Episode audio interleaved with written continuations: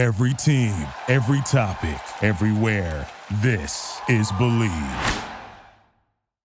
What's up, everybody? It's your boy Thunder Chats here, coming to you with our presenting sponsor once again, betonline.ag. It is your number one source for all of your basketball info, stats, news, and scores.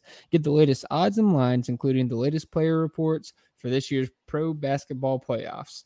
BetOnline is your always your sports information headquarters this season, as we have you covered for all your sports wagering needs: basketball, MLB, NHL hockey, right to UFC and boxing. BetOnline is the fastest and easiest way to get your betting info, including live betting options and your favorite casino and card games you can play right from your home. Head to the website today or use your mobile device to get in on the action. Be sure to use our promo code BLEAV, that is capital letters BLEAV, believe, to receive your 50% welcome bonus on your first deposit. Bet online where the game starts.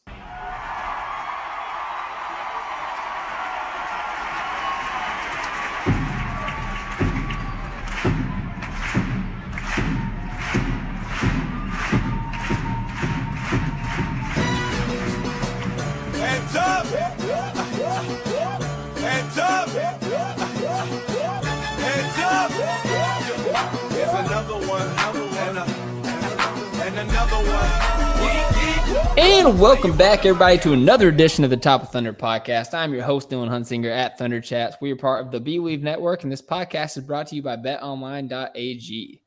Fun fact I don't think about me having to say that before I say it. It just kind of comes out like word vomit, like in succession. So, uh, sorry, I just I just felt the need to draw attention to that, guys. We are still doing our draft coverage. We have our second guest on today. We're in the thick of it.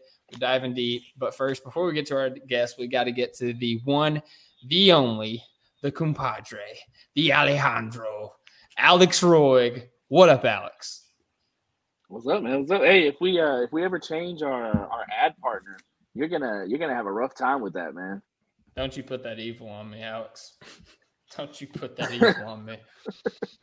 but hey, we are brought to you by betonline.ag today. So let's let's just stick with that and let's get into our guests. So for our guest today, joining us today, he was a student in Oklahoma State University. He has amassed nearly 42,800 subscribers. He's a scouting savant, the dominator of the draft, the paramount of prospect evaluation. He is a friend of the pod, has the coolest name of anyone we've interviewed, and is the king of NBA draft YouTube. Ladies and gentlemen, welcome back, friend of the pod, hoop intellect, Keandre. I appreciate it. That's uh that's definitely the best intro that I've gotten. So um should should be in for a good show here. There you go, man. You know the deal. I, I missed last Yeah. year. You know, I think I think uh, my son was in the hospital then. Jerry, you know, he read my words, but I'm sorry, Jerry, you you don't got my energy. You don't got my energy. So now, now that you feel the energy, let's get into it, man. Before we get into the draft talk, obviously, Top of Thunder podcast, we got to talk a little bit of Thunder. It was a crazy year. Just uh, kind of like your overarching thoughts on the Thunder. Like, you know, what did you see from like an outsider's perspective? Yeah, you know, I think that was a great a great season for the Thunder. They overachieved in pretty much um every way that we kind of expected coming into the year. I thought they might be a an, another team that could you know, at least I thought they were going to to be a little bit better than people talked about, you know, being in the the number one, the top three sweepstakes. But I thought they would still be in the middle of the lottery somewhere, and they obviously were right there, almost nearly getting into the playoffs um, through the play-in. Um, and then we we saw a, you know a lot of growth from a lot of players. Everybody from Shai, you know, taking his jump the way that he did to you know Jalen Williams from the well J Dub from the beginning of the season to the end, and how he you know finished second in the Rookie of the Year um, as a back end uh, lottery pick. And then you know Josh Giddey, you know, made his improvements as well, and just the, the whole team as a collective, even with Chet Holmgren out, um, it was a, a a big success. So I mean, there is a lot of reason to be excited, and especially heading forward with all these picks, with the you know the lottery picks this year, and uh, or the lottery pick this year, and then the, the seconds. I think that they are in perfect position to to you know make that next step and kind of be one of those perennial playoff teams. So it's exciting to see, and I'm really uh you know as a like neutral fan at this point, Mhm. I'm excited to see it because there was all this talk around the Thunder being the the black eye of the league. Um, going nowhere. They're wasting Shai's future. Like all this kind of all this stuff. And I said it uh, at some point. I might have said it on this podcast last year. The rebuild was going to go way faster than I didn't expect them nearly getting to the playoffs this year, but it was going to go way faster than people were expecting. Um, just because of the talent that they had. When you have a lead guy like Shai being able to to carry you on most nights, um, so you know being able to see that and them kind of prove a lot of the the you know general consensus around the team wrong. I I thought that was you know good to see. Yeah, for sure, man. And you know, obviously, you know, those are the guys that played this year. We were we were missing. There was a very big hole missing in this team in Chet Holmgren. Uh, you know, obviously, as a talent evaluator, you covered Chet last year. Like, you know, you had you broke down his video and everything like that. And obviously, you saw what he did in the summer league. Um, what, what does a guy like that do for this Thunder team going into year two? Yeah, I mean he's perfect, honestly, because obviously he was the second pick for a reason, and he was in contention for the number one pick the Mhm. entire time. You know, he was playing in college, but you know, just somebody who can can bring that you know weak side rim protection and being able to to be a big body, somebody who can finish plays around the rim with a little bit more ease than some of the other bigs that have been um, around the team in the past, and also having such a versatile skill set and being able to do so many things well and being able to pass the ball, shoot it, and obviously we got to see a little bit more of that in in summer league last year. Um, before he got hurt and was out for the season, Mhm. but you know he's somebody who I think fans have a reason to be really excited about, um, especially given that he's had an entire year in an NBA organization and being able to to kind of learn the ropes and you know travel with the team and being able to you know have uh, a year of strength and conditioning as well. I think that he's in perfect position to kind of take off in his you know rookie year, but year two of actually being um, you know around the NBA and. Uh, pairing him with what we saw from J Dub and then whoever they pick this year, I think this just you know a perfect kind of time to to be a Thunder fan. Yes, sir, man. So, so uh, enough talk about next year's Rookie of the Year winner. Let's go ahead and move on to the second and, pl- and probably third place finishers for next year's Rookie of the Year um, title. Um, so, okay, so we all know that number one, Wemby's going to go number one. You know, we know that already. Um, but if you're a GM who didn't get the number one pick in the lottery, uh, what's going to be too much in terms of a bid for Victor Wembanyama? Like, let's say you're number three. Let's say you're the number three team in in the in the lottery order, but you really, really, really want this guy, and you really have a lot of assets. What is too much for for Victor Wembanyama? Yeah, you know, it's a, it's going to be a really interesting thing to kind of weigh and, and try to figure out because you have to convince that first team to give that up. The deal has to be enough to um, equal or make them want to give up or, or take that gamble. We would say. Um, so you know, I, I honestly don't really know. I guess it would just depend on a specific team. If I'm looking at the lottery order right now, let's say like a uh, a team like I don't know. I guess you would say like let's say Houston got number three, and they give up a lot of their picks because I know they own a lot of the Nets picks in the future. It's Mhm. like Jalen Green. Um, I mean, they would be actually be an interesting kind of team for this because they do have That so many interesting young players. Like, do you give up Jalen Green and Jabari? I think you probably do. And then how many picks is that that you would kind of uh, try to compensate for? You know, make it up for for Victor Wembanyama. But Yeah. I think somewhere in that where you have ideally more of an established younger star or budding star, and then you know picks to compensate, and obviously number three as well. That's where we have to start like kind of getting into it for Victor Wembanyama, but um, yeah, it's hard because then you kind of almost have to like multiply that a little bit to convince that that other team that that is that's what you want to do. So I almost, feel like like the perfect scenario in this would be if the Spurs got number one and then Houston got number three. So I think the Right. Spurs know that this is going to be this is going to be a rebuild, and they want to get as many pieces as possible. And so I do think that you know they don't necessarily want to get Wembanyama just right now and not have anything around him. They'd much rather have like a whole bunch of pieces and then move forward from that, and then give Houston you know, Wembanyama and go and go from there. So I, I do think that scenario could play out, and it could be, you know, a lot of people see that and just like you know their eyes will raise. But I, I, do think there's a there's you know there's some smart GMing going on if, it, if that does happen. Yeah, they definitely be making that call at least. Like I think Mm. you know even if we don't hear about it in the public, like I think that's definitely something teams are going to you know say, hey, like what could we possibly do here? And you know maybe that first team just hangs up every time, but Mhm. you know I think they'll at least try. And I wonder, I wonder if the rumblings about Jalen Green are just them kind of pre, being preemptive and saying, "Hey, we have this young guy that we can dangle if we want to move up in the draft." So, not a bad yeah, move. by definitely. Yeah, you know, obviously Wemby's gonna be number one. We covered that. Like he's he's he's like calling him a unicorn is a disservice to the term unicorn. Um, but let's talk about number two. So it feels like recently people have been trying to pick uh, Scoot Henderson's game apart, uh, trying to find a reason that he shouldn't be the number two pick. Uh, how do you feel? How did you feel about Scoot's season, and why or why not is that indicative of how he'll be in the NBA?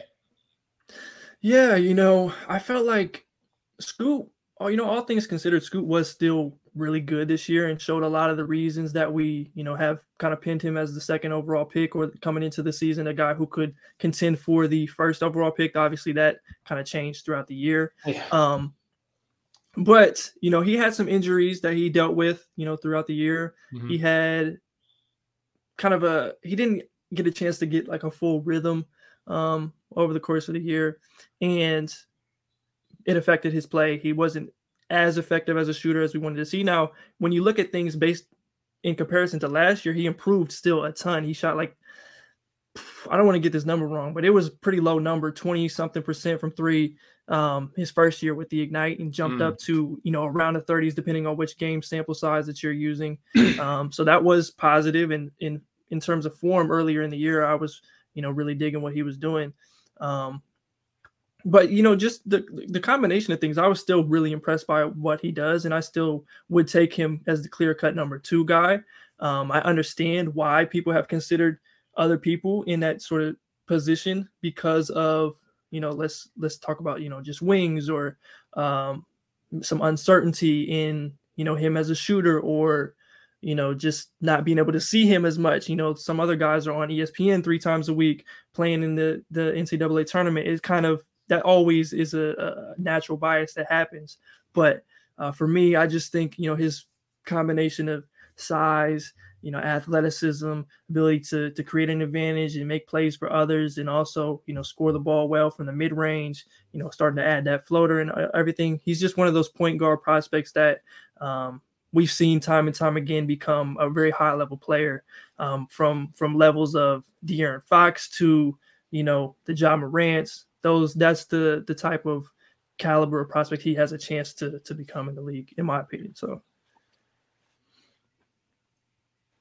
Do you think that sometimes like playing on the G League Ignite can sometimes neuter a little bit of somebody's game a little bit? Because, for instance, Scoot Henderson is a great point guard, but he doesn't. He didn't really have the team around him this year with the Ignite to kind of show out all his strengths that he has. Yeah, I think this year's team was really interesting because I do like obviously I like Scoot. I think Sidy Cissoko is very interesting. I Mhm. think Leonard Miller is an interesting prospect as well. None of them, you know, we can go on like Mojave King and Efe Abogidi. Um, they're all really solid talents, but none of them like really fit together quite in the way that you would like Mhm. love for like just team basic team building, especially playing the full G League schedule. Um, so to a degree, that was kind of a, a thing that was going on at the same time, uh, especially as they got to see him. They want to give reps to those other players as well Yeah. and get them their you know their developmental reps.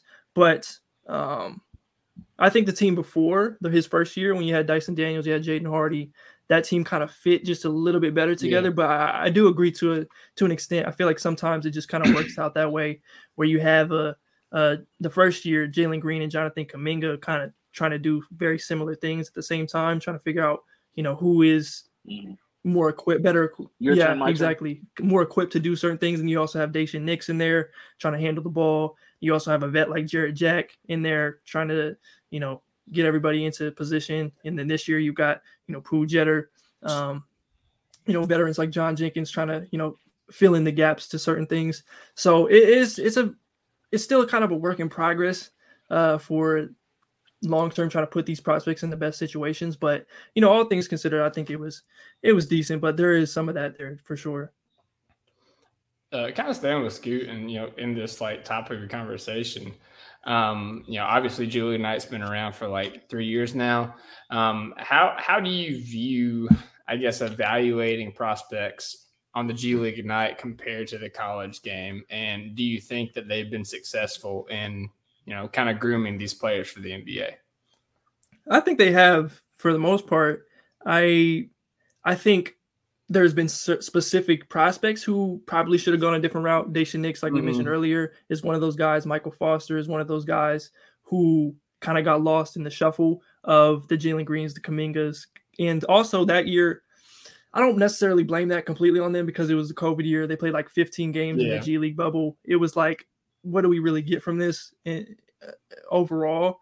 Um, but for the most part, I do think that this is a great situation. I think competition wise, compared to college basketball, it's much better. And I think a lot of people don't necessarily recognize that for some reason because we'll go we'll go one year. We have Trevion Williams, for example, Purdue um, borderline All American for for the end of his college career, right? Mm-hmm. He goes into the G League. He's a sixth, seventh, eighth man, right? And that player, for whatever reason, is kind of seen as less than than who he was in college, even though he was better on this level because it's a lower level. Um, so that kind of goes across the board. These are pros. These are guys who've been doing it for a very long time. Yeah. This is a lot different level. They're, they're everybody's trying to get to that NBA level. So mm-hmm. um, it's definitely it's definitely a different game than what you're going to see in college. So it's mm-hmm. you got to have certain things to juggle. But as for competition, it's it's far superior, and I think a lot of people don't necessarily recognize that. Gotcha. So the consensus, or what has been the consensus, third guy on that list um, is Brandon Miller uh, out of Alabama, and so he's been the subject of a lot of controversy here lately. But number one, what is your read on that situation? So before we get into like his his draft stock or anything like that, what's your read on that situation? Is that something that teams should be worried about um, heading into the future?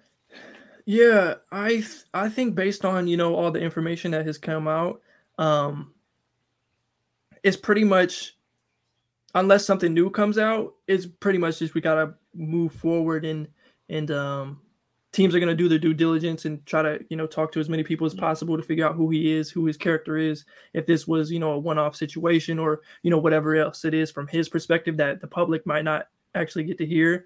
Um, but other than that it's just kind of a a situation where from from this vantage point you just have to to take it for what it is and you know what um came out from his his lawyers and and all that and just move forward from there. Um but that's really that's really all we can do at this point. Um as for his like draft stock i don't i don't at this point i don't think it's really going to affect it uh too much. I think teams are just going to be able to to to do what they need to do and um if they find something or a reason that they feel like he won't be successful or he's going to there's something else that's going to happen in the future then you know it'll happen and we will kind of know that. But outside of that, I think it's just it is what it is. You think he's worthy? I, I, I, so I don't think he would be ever be worthy of being picked above Wemby. But do you think he's worthy of being picked above uh, Scoot? I think I I wouldn't personally. I know people who would consider it. I do think it is interesting if Detroit is the team yeah. that gets number 2 mm-hmm. because you have Jaden Ivey and Cade and the successes they've had, you kind of want to put them in a in a in a great situation, right? But at the mm-hmm. same time, I do think that Scoot is the type of prospect that, you know, maybe you have to shuffle things around and just kind of pivot a little bit, try to see if it works between those three. Cade going up to small forward, maybe playing off ball a little bit more, and trying to figure it out. If it doesn't work, then you you know pivot trade one or, or whatever the case may be. But at the same time, you have a guy like Brandon Miller who next to Ivey and Cade, kind of seamlessly fits in. Mm-hmm. Big shooter on the wing, can handle it a little bit. Um, so it's definitely something to at least consider in some way. Um, but for me, in a vacuum, I think you know Scoot is the is the guy too. Yeah, for sure. And, and you know, it, that kind of even plays into if the Thunder were to get two. Like, you know, we have Shai, we have Giddey, and you know, we even have Jalen Williams, and you know, we have other guys that handle the ball. But if we know anything about Presti, he's going to take whoever he thinks the best player is. And you know, aside from like you know the legal stuff, like you know, if, if, if everybody just had a clean slate, you know, Scoot Henderson, Brandon Miller, I believe my heart of hearts, Presti's just going to take Scoot Henderson and figure it out because you know, like you said, you don't pass up on a talent like that. Yeah. Um, but you know, we, have we've, we've talked till we're blue in the face about Wemby and Scoot and Brandon Miller, I'm sure, but like this draft has a lot of depth in it. So, um, outside of the top three, not specific for the Thunder, but for you, Keandre, who's your favorite prospect? Yeah, so I think you know it's hard for me to choose because I do this all day. So it's yeah. like I, I, like a lot of different players. That's, that's fair. Yeah, so I'll give you I'll give you two. Okay. One is because I know him personally. I know Grady Dick. Um, oh, nice. He. Oh, y'all y'all are from y'all from Wichita, right? Yeah, both from Wichita. Went to. I yeah. played with his older brothers in high school. Um, he played with my younger brother. Um, so, you know, that's obviously a close connection that you don't you don't have you know often. Um, and I also I also really like his game as well, but mm-hmm. I'm obviously biased in in some ways there. I also my other guy though is Maxwell Lewis um, okay. out of Pepperdine. I'm a big fan of his. I really like his game. Um, I think he's somebody who has become a little underrated as the season is going on, as the process mm-hmm. is going on.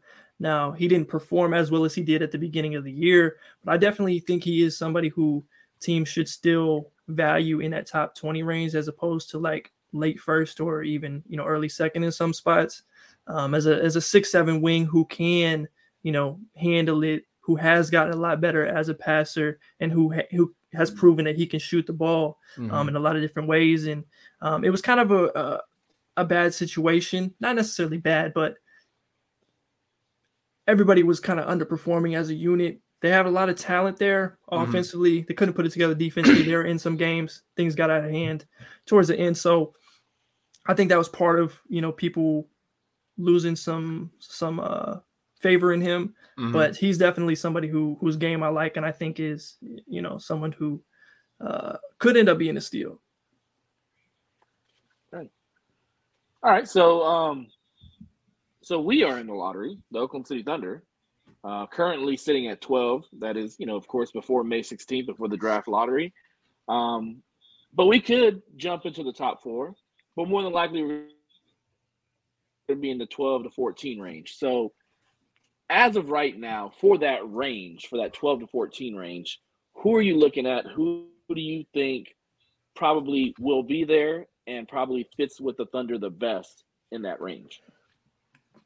Yeah, so Maybe even your maybe even Grady Dick. Give us, you know, right. You think he'll be there at 14? He's definitely somebody who could end up being in that range. I feel like his stock rose quite a bit towards the end of the year. I think he like he has a lot of um buzz in that like top eight-ish, nine-ish range now.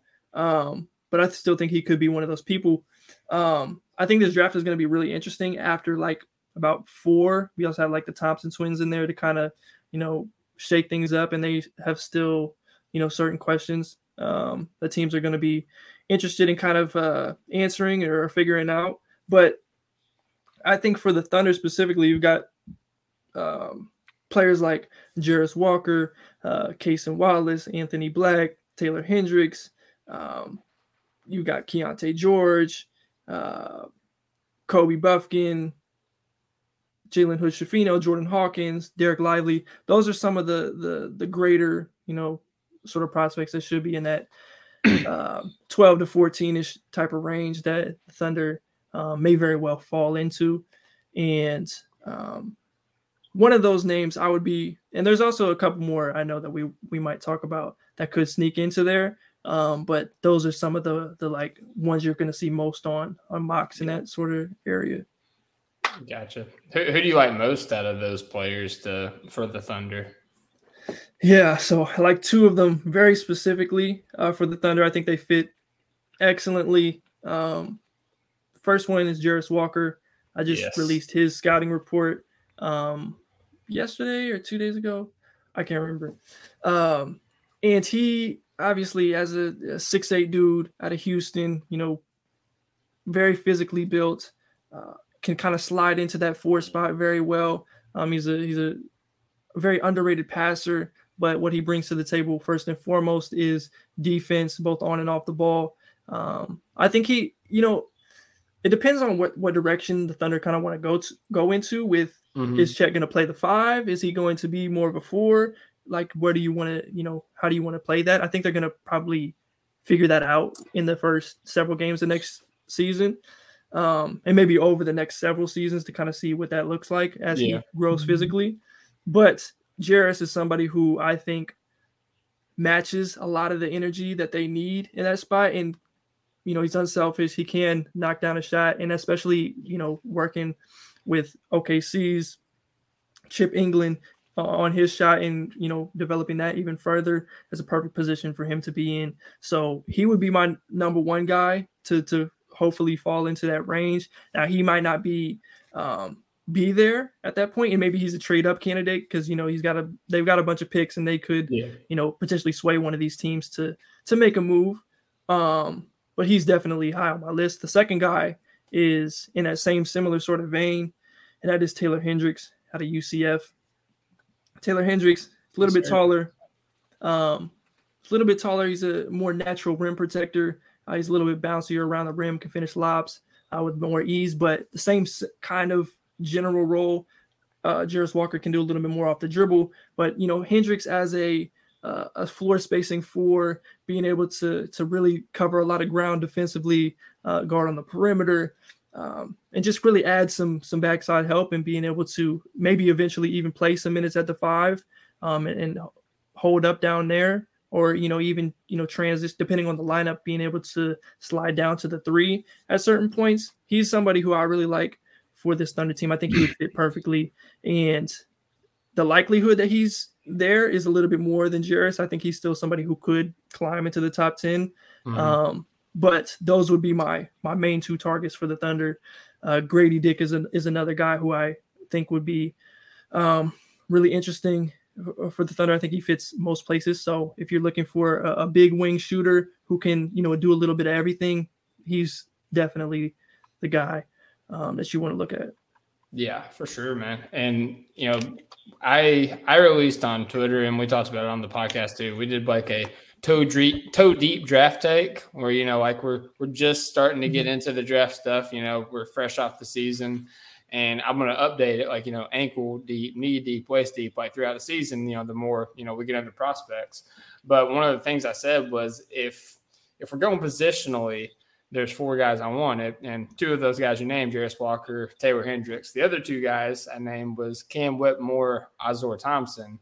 Obviously, Ausar Thompson's more of like a potential play, but um, how do you feel about Cam Whitmore uh, as a player and also as a potential fit for the Thunder? Yeah, I like him. I think he's he's uh I I like him a lot actually, and I think that he's somebody who probably I would take higher, much higher than the yeah, he'd be like a trade up guy. Yeah, yeah.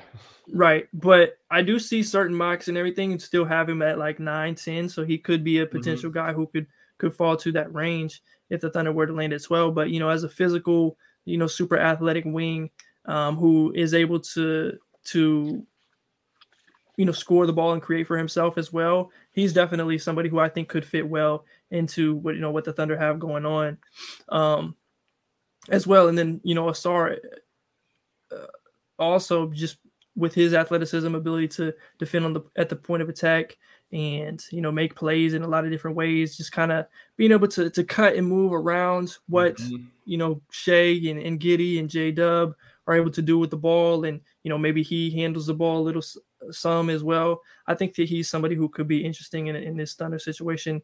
He's another one who would be a trade up candidate, but Mhm. uh, yeah, definitely players who kind of fit the the kind of mold and, and what the Thunder have going on. So we've kind of touched on a lot of trade up candidates. Is there anybody that you see out there that maybe you've heard a little bit of the rumblings, or maybe you know you just see maybe other players are starting to to move up a little bit, which of course would cause other players to kind of start to bump back down.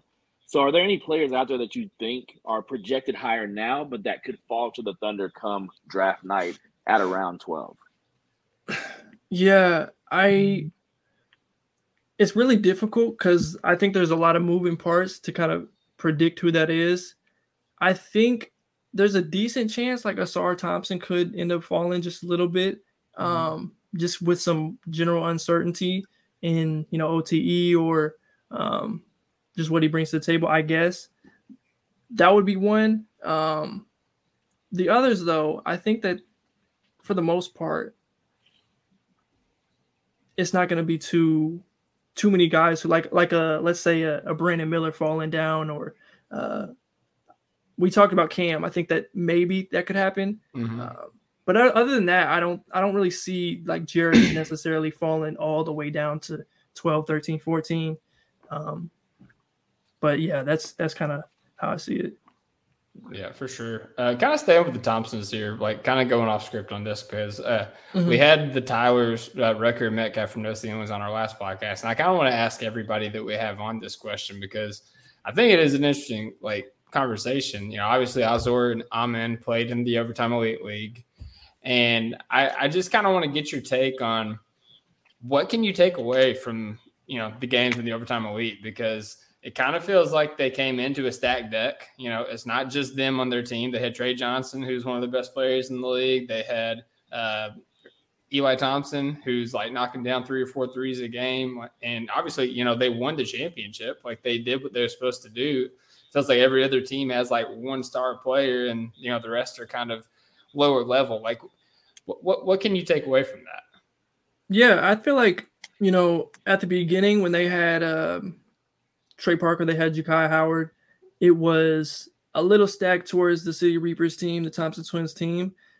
They made some trades in the mid in the middle of the season, some trades in the middle of the season yeah. to kind of even the balance. And I thought it was, you know, decent. I think overtime as a as a whole did a much better job this year than they did, you know, the first year in kind of creating a, a basketball environment that actually was focused on the development. Mm-hmm. Um, and not necessarily kind of pitching a program or a show to an Amazon to get high, picked up. A, a high, uh, yeah, right, and um, kind of you know branding it in that way.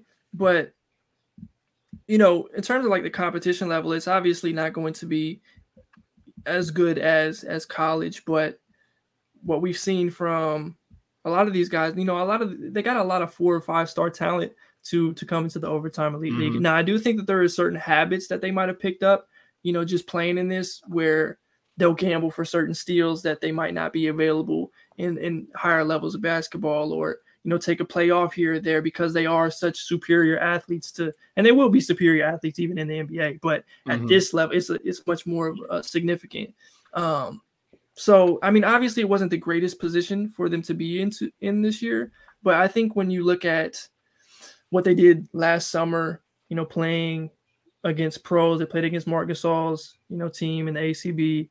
Um, they played in the TBT uh, against pros, that Creighton team. Mm-hmm. Performed well there. Um, and just the combination of stuff that we saw there, I think it's a good base to kind of build off of um, in the future. And then we also, you know, we saw Shaedon Sharpe, who is obviously different skill sets, but mm-hmm. we saw him go from prep, which is what I would say is at the same level or a little bit lower than overtime, depending on the game or you know what's going on. And he comes into the NBA and has pretty good success, you know, especially towards the end of the year, dropping 20, you know, nightly. So I think that we're getting more reference points to that level or like how it translates going forward. Mm-hmm. Um, and after them, I think we'll have even more to to a point that um, we'll be able to even evaluate even further and better in the future from you know non or alternative non-college uh, avenues. Yeah, yeah. These, these aren't these aren't going away. Right. Yeah, it, it made me sad. Uh, you know, I'm a UK fan, so I was keeping tabs on my boy Rob, and I think he like dropped like 30 something in the game one against them, and then they threw Amen and Ausar at him the entire game. The next game, it's like, man, this ain't fair. They don't got nobody else. Yeah, yeah. I was actually just watching that game recently. Um, it's it's pretty tough for for somebody in that position when they when they get to going. Mm-hmm, for sure. All right. Well, well, hey, let's get back to the Thunder. Sorry, I, I went off on a tangent there.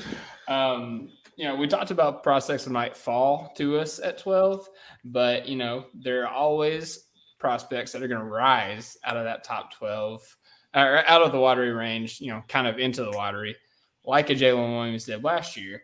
Um, so if I was going to ask you some players that are currently outside of the lottery that you could see rising back up, who, who would you say? Yeah, I think one player in particular who I could see kind of rising or surprising people over these next couple months, and I've been, you know, trying to, I've been doing some work trying to watch him a little bit more, is Bilal Coulibaly, who plays Mets 92 with Victor Wembanyama. Yep. Um, especially for a Thunder team who values a lot of the same things that he brings to the table. You know, six six, athletic, you know, can make some plays off the dribble, He's shown high potential defensively. I think he is definitely somebody who could kind of surprise people. And you know, you know, he, he ends up getting picked at the 12th or 13th pick, um, whereas he's been kind of mocked top 30, um, you know, the year, or at least throughout the last several months as he's kind of emerged, um, you know, playing away from the junior club and with the with the big team. Um, so he's definitely somebody who I could see, you know, being being that riser. I think a guy like Derek Lively, another one potentially in this sort of situation, depending on what direction that they want to go in. Now he's not the most physically, um, you know, imposing dude in terms of like size or, or strength, but mm-hmm. depending on what the vision is as a high level shot blocker, um, somebody who can finish plays and lobs. If you want to use Chet in a different way offensively and have him, you know, doing more, way more things perimeter oriented and you know, kind of leaning into all that, then you know, Lively might be the guy as the as the guy who attracts rim gravity and, and kind of finishes plays there. So I think he could be another guy who rises um, as well. But those would be some of the main ones. Maybe uh, you know, I know some people like Jordan Hawkins in late mm-hmm. lottery mm-hmm. at this point. I think he could be a guy in that range. Um, but yeah, I wouldn't be surprised if like GG Jackson rises back up yeah. um, through workouts and everything, just given his talent level. Um, but you know, I guess we'll see. Yeah. Let, let, me let me let me ask you real quick about GG Jackson because here's the thing: the Thunder, you know, over the last couple years, you know, during this rebuild, have been very, you know, one of the things that they look for is guys that are extremely young, you know, guys that they can bring into their program and kind of build them up. And uh, I think GG Jackson is the youngest prospect in this draft. Is, that mm-hmm. correct? Yep. Yeah. So, and he did he did pretty good in college. You know, he, he has he has faults. You know, he, he does. But again, youngest player. You know, one of the youngest players in college, one of the youngest player in this draft. Um, what what about his game do you think maybe brought him down a, a, a bit? But what about his game also impresses you to the point where you go, this guy's an NBA player. He's an NBA talent. Yeah. So obviously, the biggest appeal with him is he's six nine. He's able to create shots on the perimeter and you know shoot and handle it a little bit, and being able to you know just looking at his footwork and the, the ways that he's able to get certain spots and you know going toe to toe with the Brandon Miller in that game for a lot of it when he had forty. Um, and just some of the special things that he can do as a shot maker um, at that size is really the the biggest appeal with him. And then over the course of the season, there's just been a lot of a lot more questions in you know what he does outside of that um, when the shot isn't falling can you be consistent defensively um, and and being able to not only at the point of attack or on the ball but being aware off the ball and, and making rotations and things of that nature and also in his passing his assist numbers were you know glaringly low uh, obviously some of the situation had a lot to do with that but being able to, to, to just find players and um, be a be somebody who fits well in the framework of an NBA offense when you're not the the focal point. You don't get to to take as many shots as as he did. Um, that's kind of those are the main questions uh, surrounding him. Um, so it's kind of why there's such a disparity. You might ask some one person, they might still like him as a, a late lottery pick. You might ask another, and they think he's, you know, 27, 27, 28, 29 as a kind of a home run swing. Um, but yeah, that's kind of the the the summary of uh, kind of who he is. And you know, you have you do have to take into account that he should have been a high school senior this year, Mhm. um, and still performed fairly well in the SEC um, at that age. So that's definitely something team I know teams are going to take into account as they you know make their decisions. Yeah, I think it was Rafael Barlowe that uh, kind of tweeted out during the. It was a McDonald's game that was like, you know, just thinking about how GG Jackson was supposed to be in this game, and you know, based on kind of what we saw at that point, he he could have looked like the best player on the floor. So it just kind of puts into perspective, like you know, the type of skill he has, but also like the age that he's at. Right, for sure. Uh, let's see here. So, you know, we kind of talked all about lottery range. Is there anybody in like fringe lotto late first round that you could see the Thunder trying to trade into to try to grab? Like trade back out. Uh, either trading back to get as opposed to, you know, picking in the lottery or doubling up and getting somebody else in the first round. I feel like we talked about some of those guys who would, you know, maybe be like trade back candidates if they if Hendricks and Walker were their guys or they, you know, just wanted to pivot and go in a different direction. Um, but more like late first, I think I think somebody like uh a Colby Jones or Mhm. a Kris Murray, somebody who's kind of solid, you know what you're going to get out of them, be a more of an instant contributor, a little bit older, play more years in college, who can, you know, defend, you know, a few positions, um, you know, really fit within the framework of the offense, shot the ball a lot better this year. Those are some guys who I could see them being, you know, targeting to kind of add to their team um, through the draft. I think even going back, you know, before Rayan Rupert is a guy who I know a lot of people uh, are are big fans of as uh, I'm not a big fan. And, and Dylan is not. Dylan is not. yeah. I'm not I am. relatively. I am. I, I, yeah, I don't. I don't. I don't think twelve. I think twelve is too high Yeah. for him. But if we were, if we were to get like a pick in like the sixteen to twenty two range, I think that would be perfect. Yeah. I I'm a little bit lower relatively than where he's like been mocked in that in that range. Um, I just think there's certain things he's gonna have to to work on, but I do think that he's a like if they were to be like, hey, let's let's you know add a pick in here, let's go get him at 27 for whoever is at that spot. I think that would be a really interesting pick, especially if they you know got Jarace Walker or Taylor Hendricks with their first pick Mhm. um, as a guy who you can kind of grow and develop um, Mhm. long term. Um, but yeah, that would be those would become some of the other guys in that sort of late first round type of range.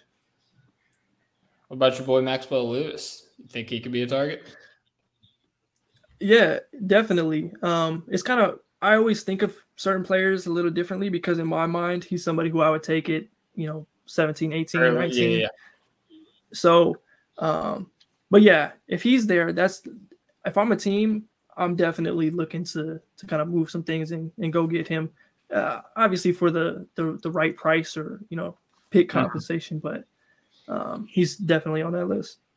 Yeah, because we have four first next year, and uh, you ask anybody right now, you know, nobody likes next year's draft apparently. So, you know, it might be better off moving some of those to, you know, get exactly what you need and want in this draft.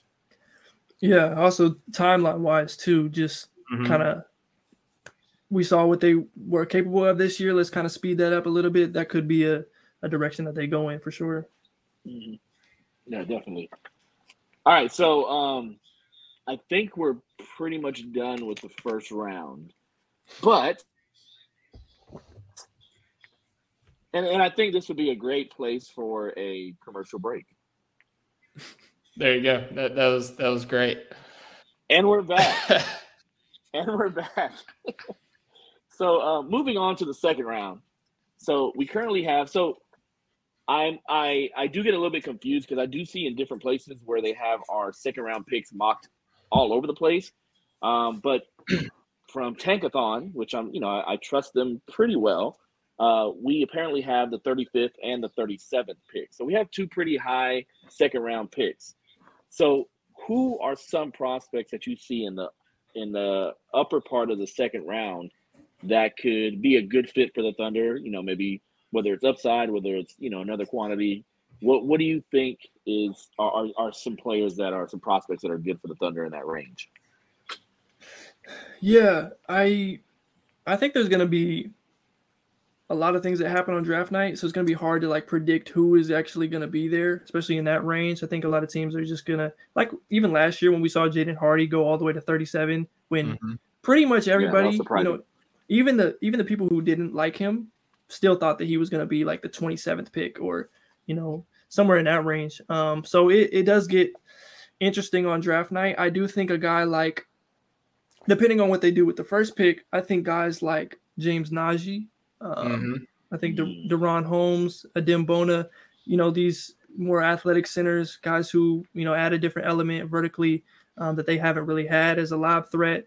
Um, I remember saying this, uh, you know, a couple years ago, but Josh Giddey wasn't playing with any lob threats. And I was like, you know, once he gets into the NBA, gets to play with some lob threats, he'll be able to to shine even further in terms of his abilities as a pick and roll player. Uh, that still hasn't happened. He's No, uh, been And he's league. still not any better at throwing lobs. Hey, I know that was a. It was like a. Hopefully, once he got into that situation, he just had. He's never done it. Like he's never had anybody. You watch the NBL, nobody's like really getting up like that. Yeah. Um, but Thunder were Thunder were the worst team in the league for lobs. yeah, had to for them out. sure. If it if it wasn't J Dub, I mean, there was pretty much Nobody. very minimal chance. Yeah. Um, so guys who can who can do that offensively and then you know bring a different element defensively, being able to to guard different parts of the floor and also provide some backside rim protection. You know, with Chet maybe in that second unit, maybe you play him and, and Jay Will or, or Jeremiah Robinson Earl, depending you you know gives you some some versatility in the front court. Um, those would be some of my main targets uh, at, at that point. And then you've also got guys like like a, a Julian Strawther, who I think is a um, you know, very solid prospect, somebody who can come in and, and knock down shots, get to his floater game, you know, be solid defensively, uh, especially in team defense situations. I think point of attack will be uh, a little bit more of a work in progress, you Mhm. know, throughout his career. But he's definitely a guy who I could see as a as a potential fit, not only with the Thunder, but with a lot of teams. Um, and then, you know, a guy like Andre Jackson Jr. Um, he's a kind of an interesting player, kind of difficult to sort of project to the NBA level because he can't shoot. Like sometimes, you know, he kind of he kind of wavers, but if you watch the NCAA tournament, you saw his impact, his Mhm. ability to, you know, defend, his athleticism, his ability to pass the ball and find guys. You know, he has a great feel for the game. I think he could be an interesting piece for the Thunder, like kind of also mixing with those big playmakers and guys who can do a little bit of everything. Um, and also, you know, the shot isn't as much of a concern when you have a guy like Chip Engelland in your organization. Um, so he's he's another guy who I would like. And Chip we trust, man. Yeah, I, I love Strawther, you know, for all the reasons you said, but also, you know, he's got that uh um he's got the familiarity with playing with Chet. Um so Right. that that would be, you know, you know, n- nice little uh comfort piece for not only Julian but Chet as he enters in his first year in the NBA. So a little bit of familiarity there. Um, all right, man. So you know, kind of getting out of just like you know who you like here, who you like there. Uh, I'm going to ask you based on our current projections at 12, 35, 37. If I was to ask you, what's up? Let me hey, let, let me let me ask one Gosh, more question man, about, about so- I'm sorry, destroyed. man. I'm sorry. Let me ask one more question about the second because I, I- do think that the Thunder, in, as far as how they're constructing the roster and things like that, um, this would be a good opportunity to probably go ahead and maybe get a a draft and stash type player. You know, we don't we don't see that as much as we used to in the past, but I still I still think it's something that is possible. So as far as the, the, the names that I see around here, so I see you know Tristan uh, Vukcevic, and then I see Nikola Durisic. So out of those guys, I mean, what do you what do you know about those guys, and are they are they guys that could possibly be drafted stash? Because there's some draft there's some Europeans that want to come over and want to come over immediately, um, but there's others that are okay with getting drafted and then staying over for a year or two. So can you tell me a little bit about their games and maybe you know whether you've heard whether they're coming over or whether they're actually going to go ahead and stay in the draft? Because I know that's another point of contention sometimes with uh, with Euro players. And there's others that you know say every year they're going to come over and then change their mind. Shout out Micic. yeah. Um, yeah. So like Tristan Vukcevic, he's a 6'10, you know, kind of that stretch or versatile four. You know, he, he can really shoot it. He can make plays off the dribble. He hasn't got a lot of time, um, you know, recently Yeah. on his team. But you know what we've seen from him in the past, the last couple years, he's been always a, a potential draft candidate, and I think at you know around that area, he could be somebody who is uh, definitely interesting as a as a draft and stash guy. Um, Nikola Durisic, six eight, is a guy who can you know really improved as a shooter over the course of the season, percentage wise. I have always liked his mechanics; it just hasn't been there um, in terms of splits. Um, but somebody who can can knock down a shot, get to the, the pull up, can do some things off the dribble. Um, I don't think he's necessarily a point forward, and he was kind of described as that the last couple years. But you know, he's definitely somebody who can make a play um, and do certain things. He's not a, a liability defensively, I would say. Um, neither is you know Vukcevic. So those are definitely two of the main candidates um, internationally who could um, you know come in and, and be drafted and stash. Now I I'm not hundred percent sure you know what their their sort of feelings are on this, like where their comfort comfort is, or you know their actual. I haven't actually looked at their contracts either, so that could be a, a potential thing that's um, you know teams are weighing as well. But uh, those are definitely two options. Yep, that's definitely fair. And you know, you, you always have the Josh Huestis route where uh, Presti does the domestic drafting stash, and you know, draft somebody and you know, kind of lets them, you know, play in the G League for a couple years before they bring them up. Hasn't done it in a while, it's- it's possible. No, it was updated. It was updated. Oh, you with, can't do that uh, now? With our... No, no, no, no. It was updated. Our our guy that we drafted, I think it was, I forgot his name. Oh my gosh. Um, he got we traded him to to Atlanta. Oh, V V Krejci. Krejci, there we go. Yeah, yeah, we did that Oh, with him. okay. He he was hurt. He was hurt. you Yeah, know. yeah, yeah. He didn't suck. He didn't suck like he. He was hurt. But yeah. Oh, shout out Josh Huestis. We love it. All right, man. Well, hey, let's get into kind of our prediction section. So, um, if I was to ask you based on our current picks 12, 35, 37, I'm not saying who do you think we're picking, but I'm asking you as a talent evaluator, knowing the Thunder, what their team needs are, the direction they're headed. If you was to pick an ideal pick combination for those picks, who would they be?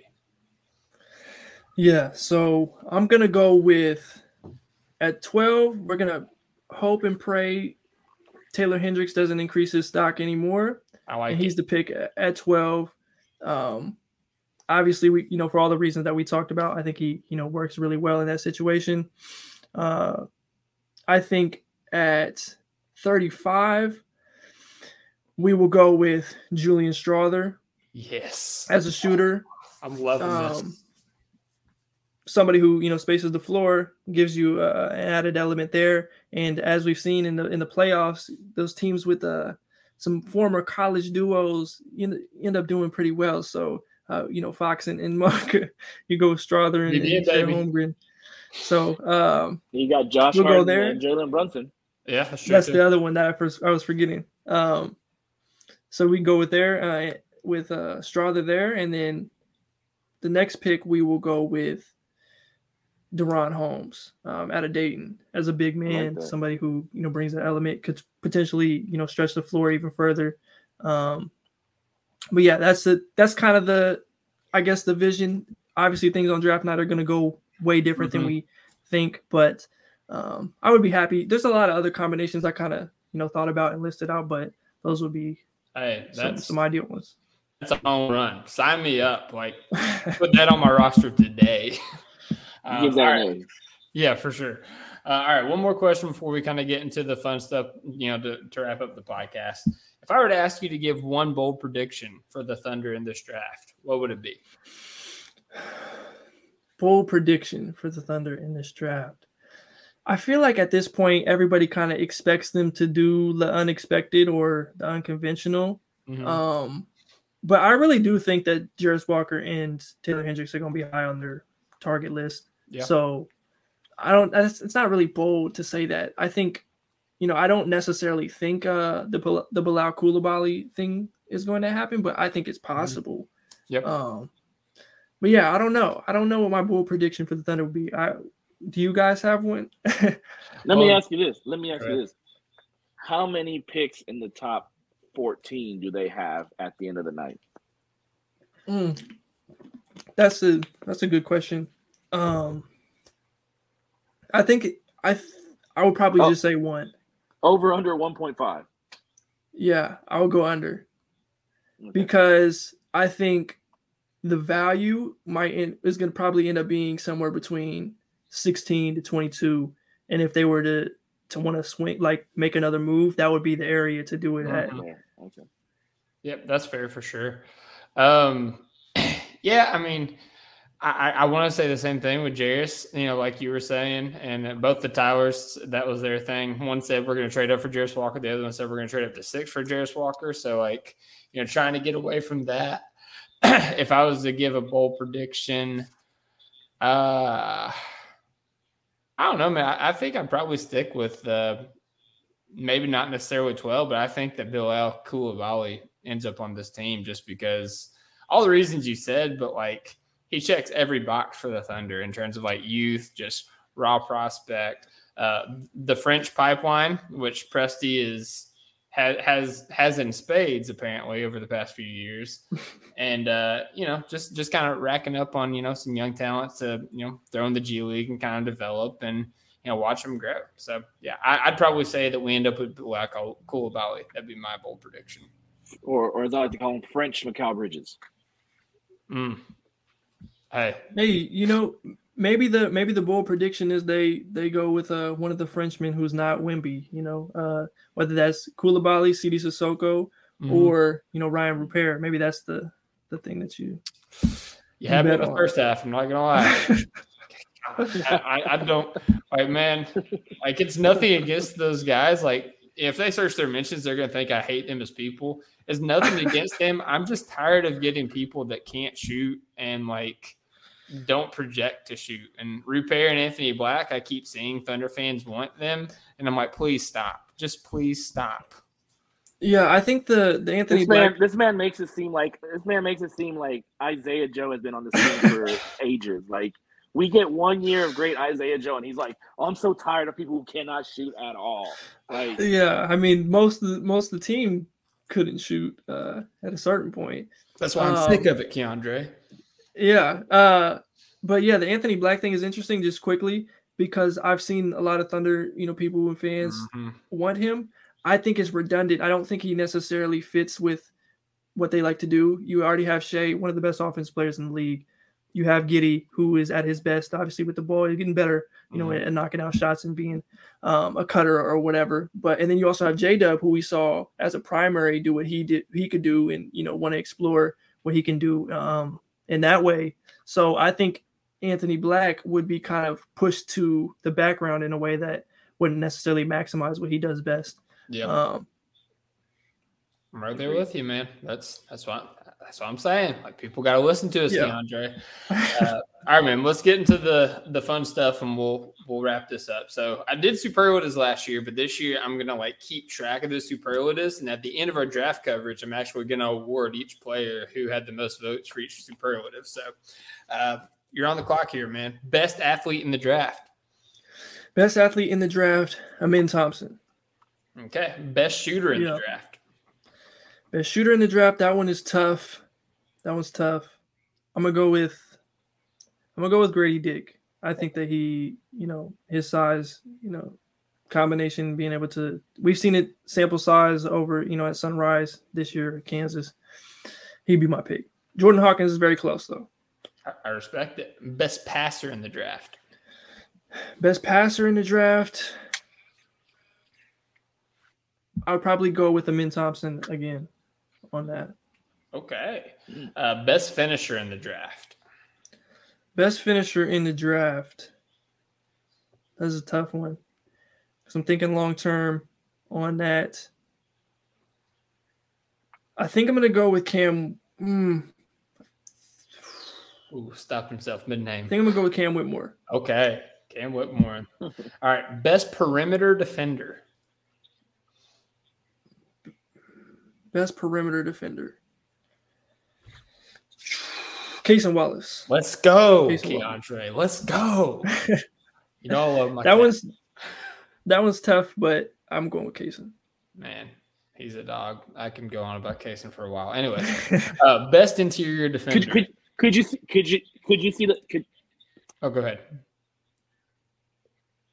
no? I was just gonna say, could you see the Thunder uh, possibly getting Cason Wallace?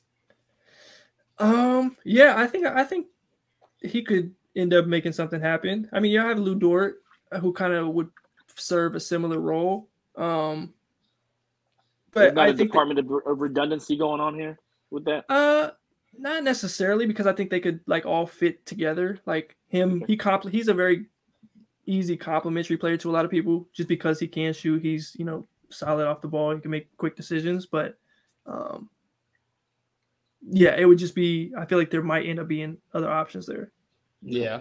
I feel like if we took Case and it's because, you know, those positional big fours are out of the way and you're trying to get somebody to maybe fill in that. Or, er, as I said in the last podcast, put the feet to Tre Mann's fire. I meant the fire to Tre Mann's feet and, you know, try to, try to, you know, ignite him to, you know, do a little bit better. But yeah, I love Case Wallace because I think he has so much more to show as we've seen in every Kentucky guard coming into the draft. Uh, and we've already seen what he can do defensively. So I'm done raving about him. Best interior defender, Keyonte, or Keandre. Best interior, best interior defender. I mean, I think you have to go with Victor Wembanyama. I mean, just to, ah, yeah. See, I, I did say, I did say, I'm sorry. Ca- caveat, like this is besides Okay. Wemby because you could, Okay. you could do half the categories for him. yeah. Um, besides Wemby, best interior defender. Um, we'll go Jarace Walker. Um, Love it. yeah, All right, highest IQ. highest IQ. That is a tough one. I think. Hmm. Because there's a lot of ways you can kind of. You can kind of think about this, because like I think a lot of the stuff that actually you know best interior defender we could go with Dereck Lively on that. We Okay. switch my vote. Um, but in terms of highest IQ or feel, man, do you have more I mean, of these? don't they talk about Ausar? Don't they talk about Ausar being a high IQ player? He's he's up there definitely. I just feel like there's like so many ways you could slice this because I think what Cason does defensively is, you know, we don't think about it necessarily that way. We, we always think about like passing or, you know, Mhm. uh, making plays that way. But I feel like Hey, what it's however Cason you want to interpret it, man. Yeah, if you're gonna say Cason, I'm not gonna stop you from saying Cason. Uh, um, we'll go with uh, we'll go with uh, Anthony Black. I think that he's Man, you just tease me like that. That's crazy. All right, that's fair. I mean, Case and Case and Anthony Black. You can go with you know even Grady in some ways, um, the Thompson twins in some ways as well. Just some of the things they do in the passes and transition. It's Okay. it's a hard like you can interpret that so many ways than like three point shooting or you know Mhm. passing. Well, I did have a highest IQ and a highest feel. So if that helps you differentiate or if it blurs the lines, we can just skip it. Well, is that the next question? Yeah, yeah. Highest feel. We'll go with the Ausar Thompson. Okay. I like it. All right. Two more in superlatives. Highest floor. Highest floor. Highest floor. Um I think I'll say Brandon Miller. I think that's a part of the reason I like him um, Yeah. as a player. I think I think that you know six nine being able to shoot in the ways that he does and make plays. uh, he's going to contribute. It's just about like the creation, getting to Mhm. that next step. Absolutely, man. All right. Last one deepest bag. Deepest bag. I like this question. This is my alley right here. Um, deepest bag.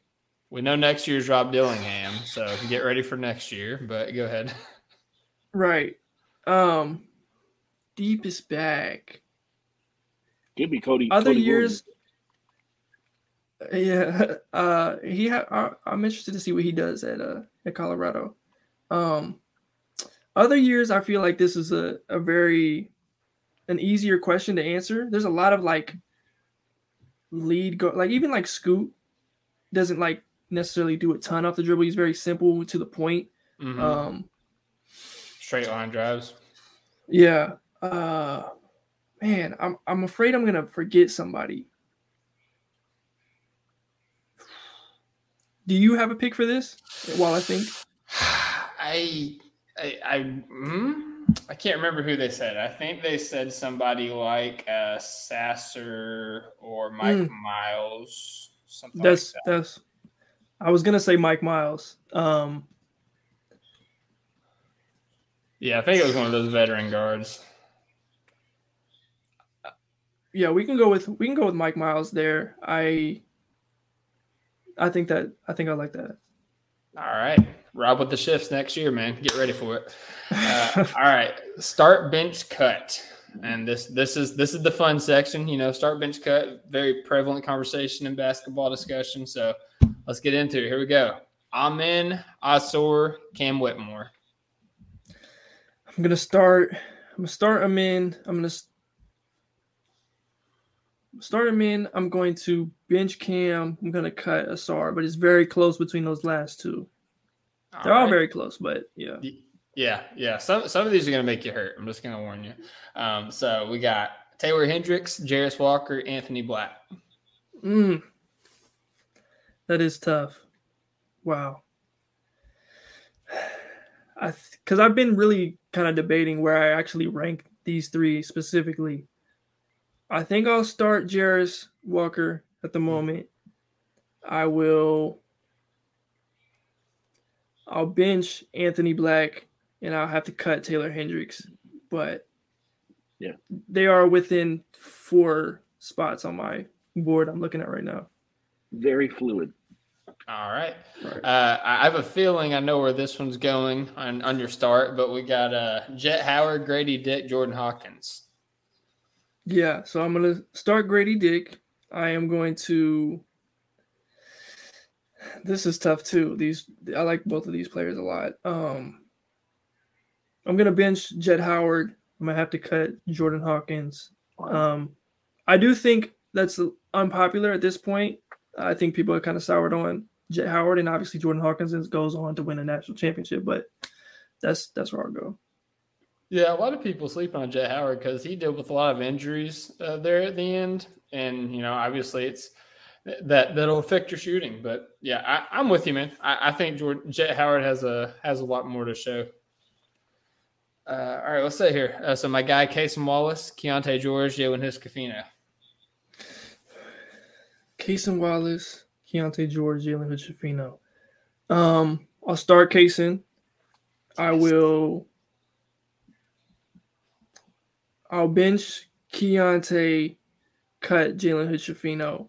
Again, very very close Mhm. between those two. De- definitely a lot different as players, but um, similar potential like positions. Yep, that's fair. All right, this is going to be interesting. Uh, I'm interested to see where you go with this. Rayan Rupert, GG Jackson, Maxwell Lewis. Yeah, so I will start Max Lewis. I will bench GG Jackson. I'll cut Rayan Rupert. Um, yeah, As he should be. I'm just kidding. I'm just kidding. you're gonna you're gonna as much as you talking about it, they're gonna kick him at twelve, but you're just gonna have to to live with that one. I'll, I'll cry. I'll, I will shed tears. All right. Uh, Winter Miller, Sidy Cissoko, Bilal, Coulibaly. Yeah, this is this is a good one too. I will start Bilal Coulibaly. Let's go. bench Sidy Cissoko and cut Leonard Miller. I, I still like all of them in a similar sort of range, but Mhm. um, I I'm a bigger fan of Sidy than where he's like mocked in like the the 30s at this point. Yeah.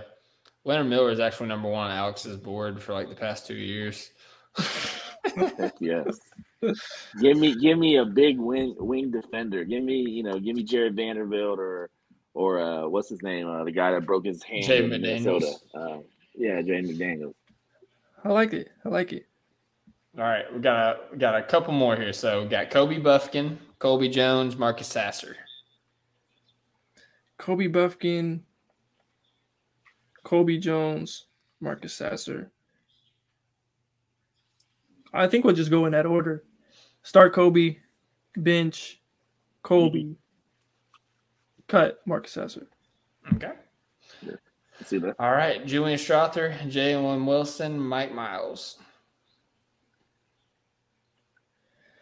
We'll definitely start Julian Strawther.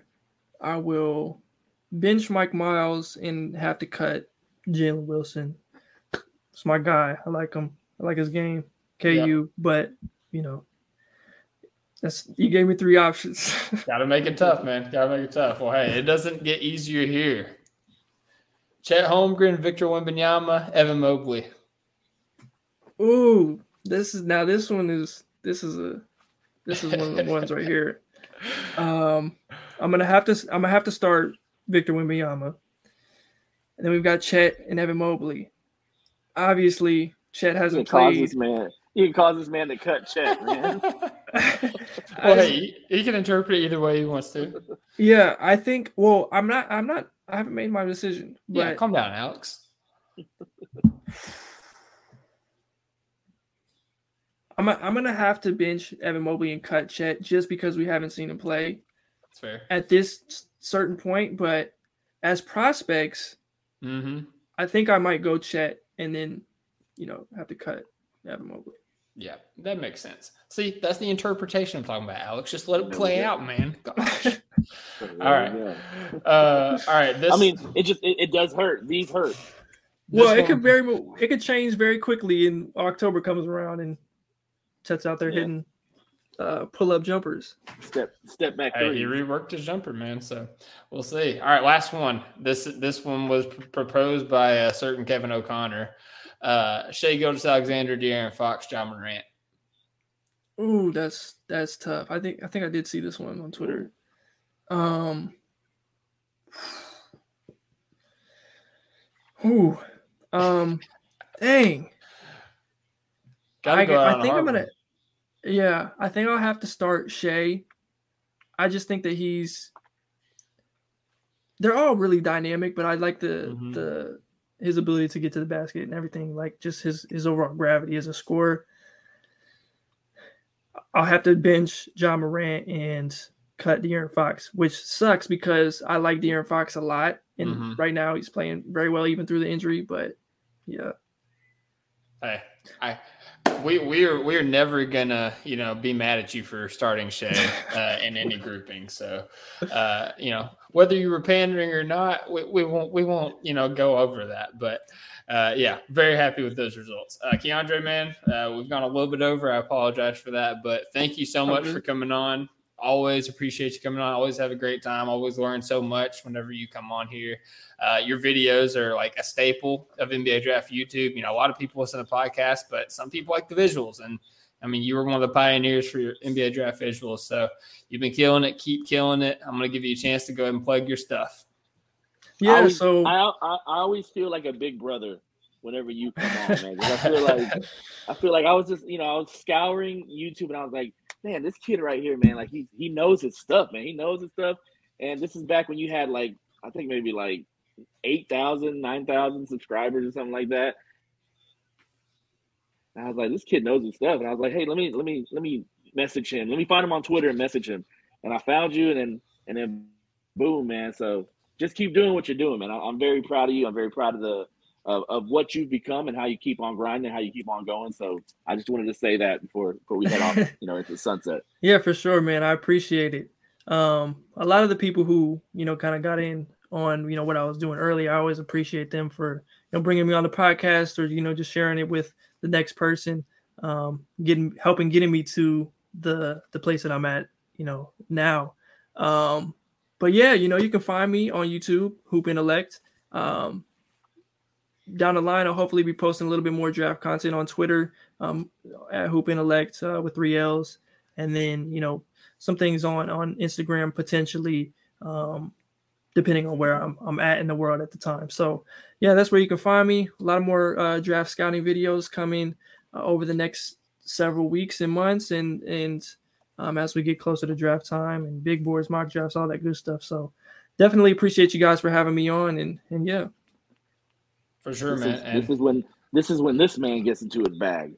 yeah, absolutely. We man, we've got to get that hoop intellect account out for you on Twitter, like the one with two L's. Like, we- like we we, we got to track it down for you. It's been too long. He, he actually followed me back at For a certain real? point.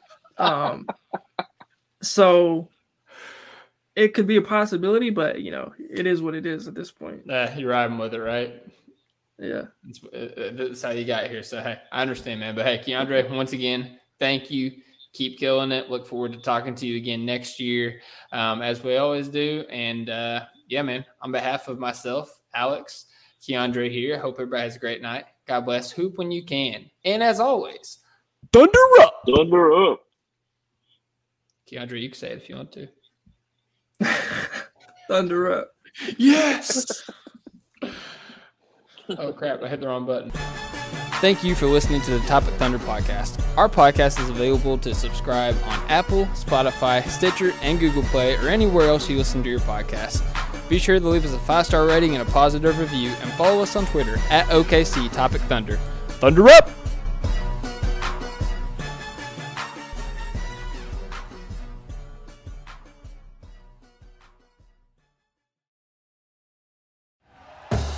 Thank you for listening to Bleav. You can show support to your host by subscribing to the show and giving us a five star rating on your preferred platform. Check us out at Bleav.com and search for B L E A V on YouTube.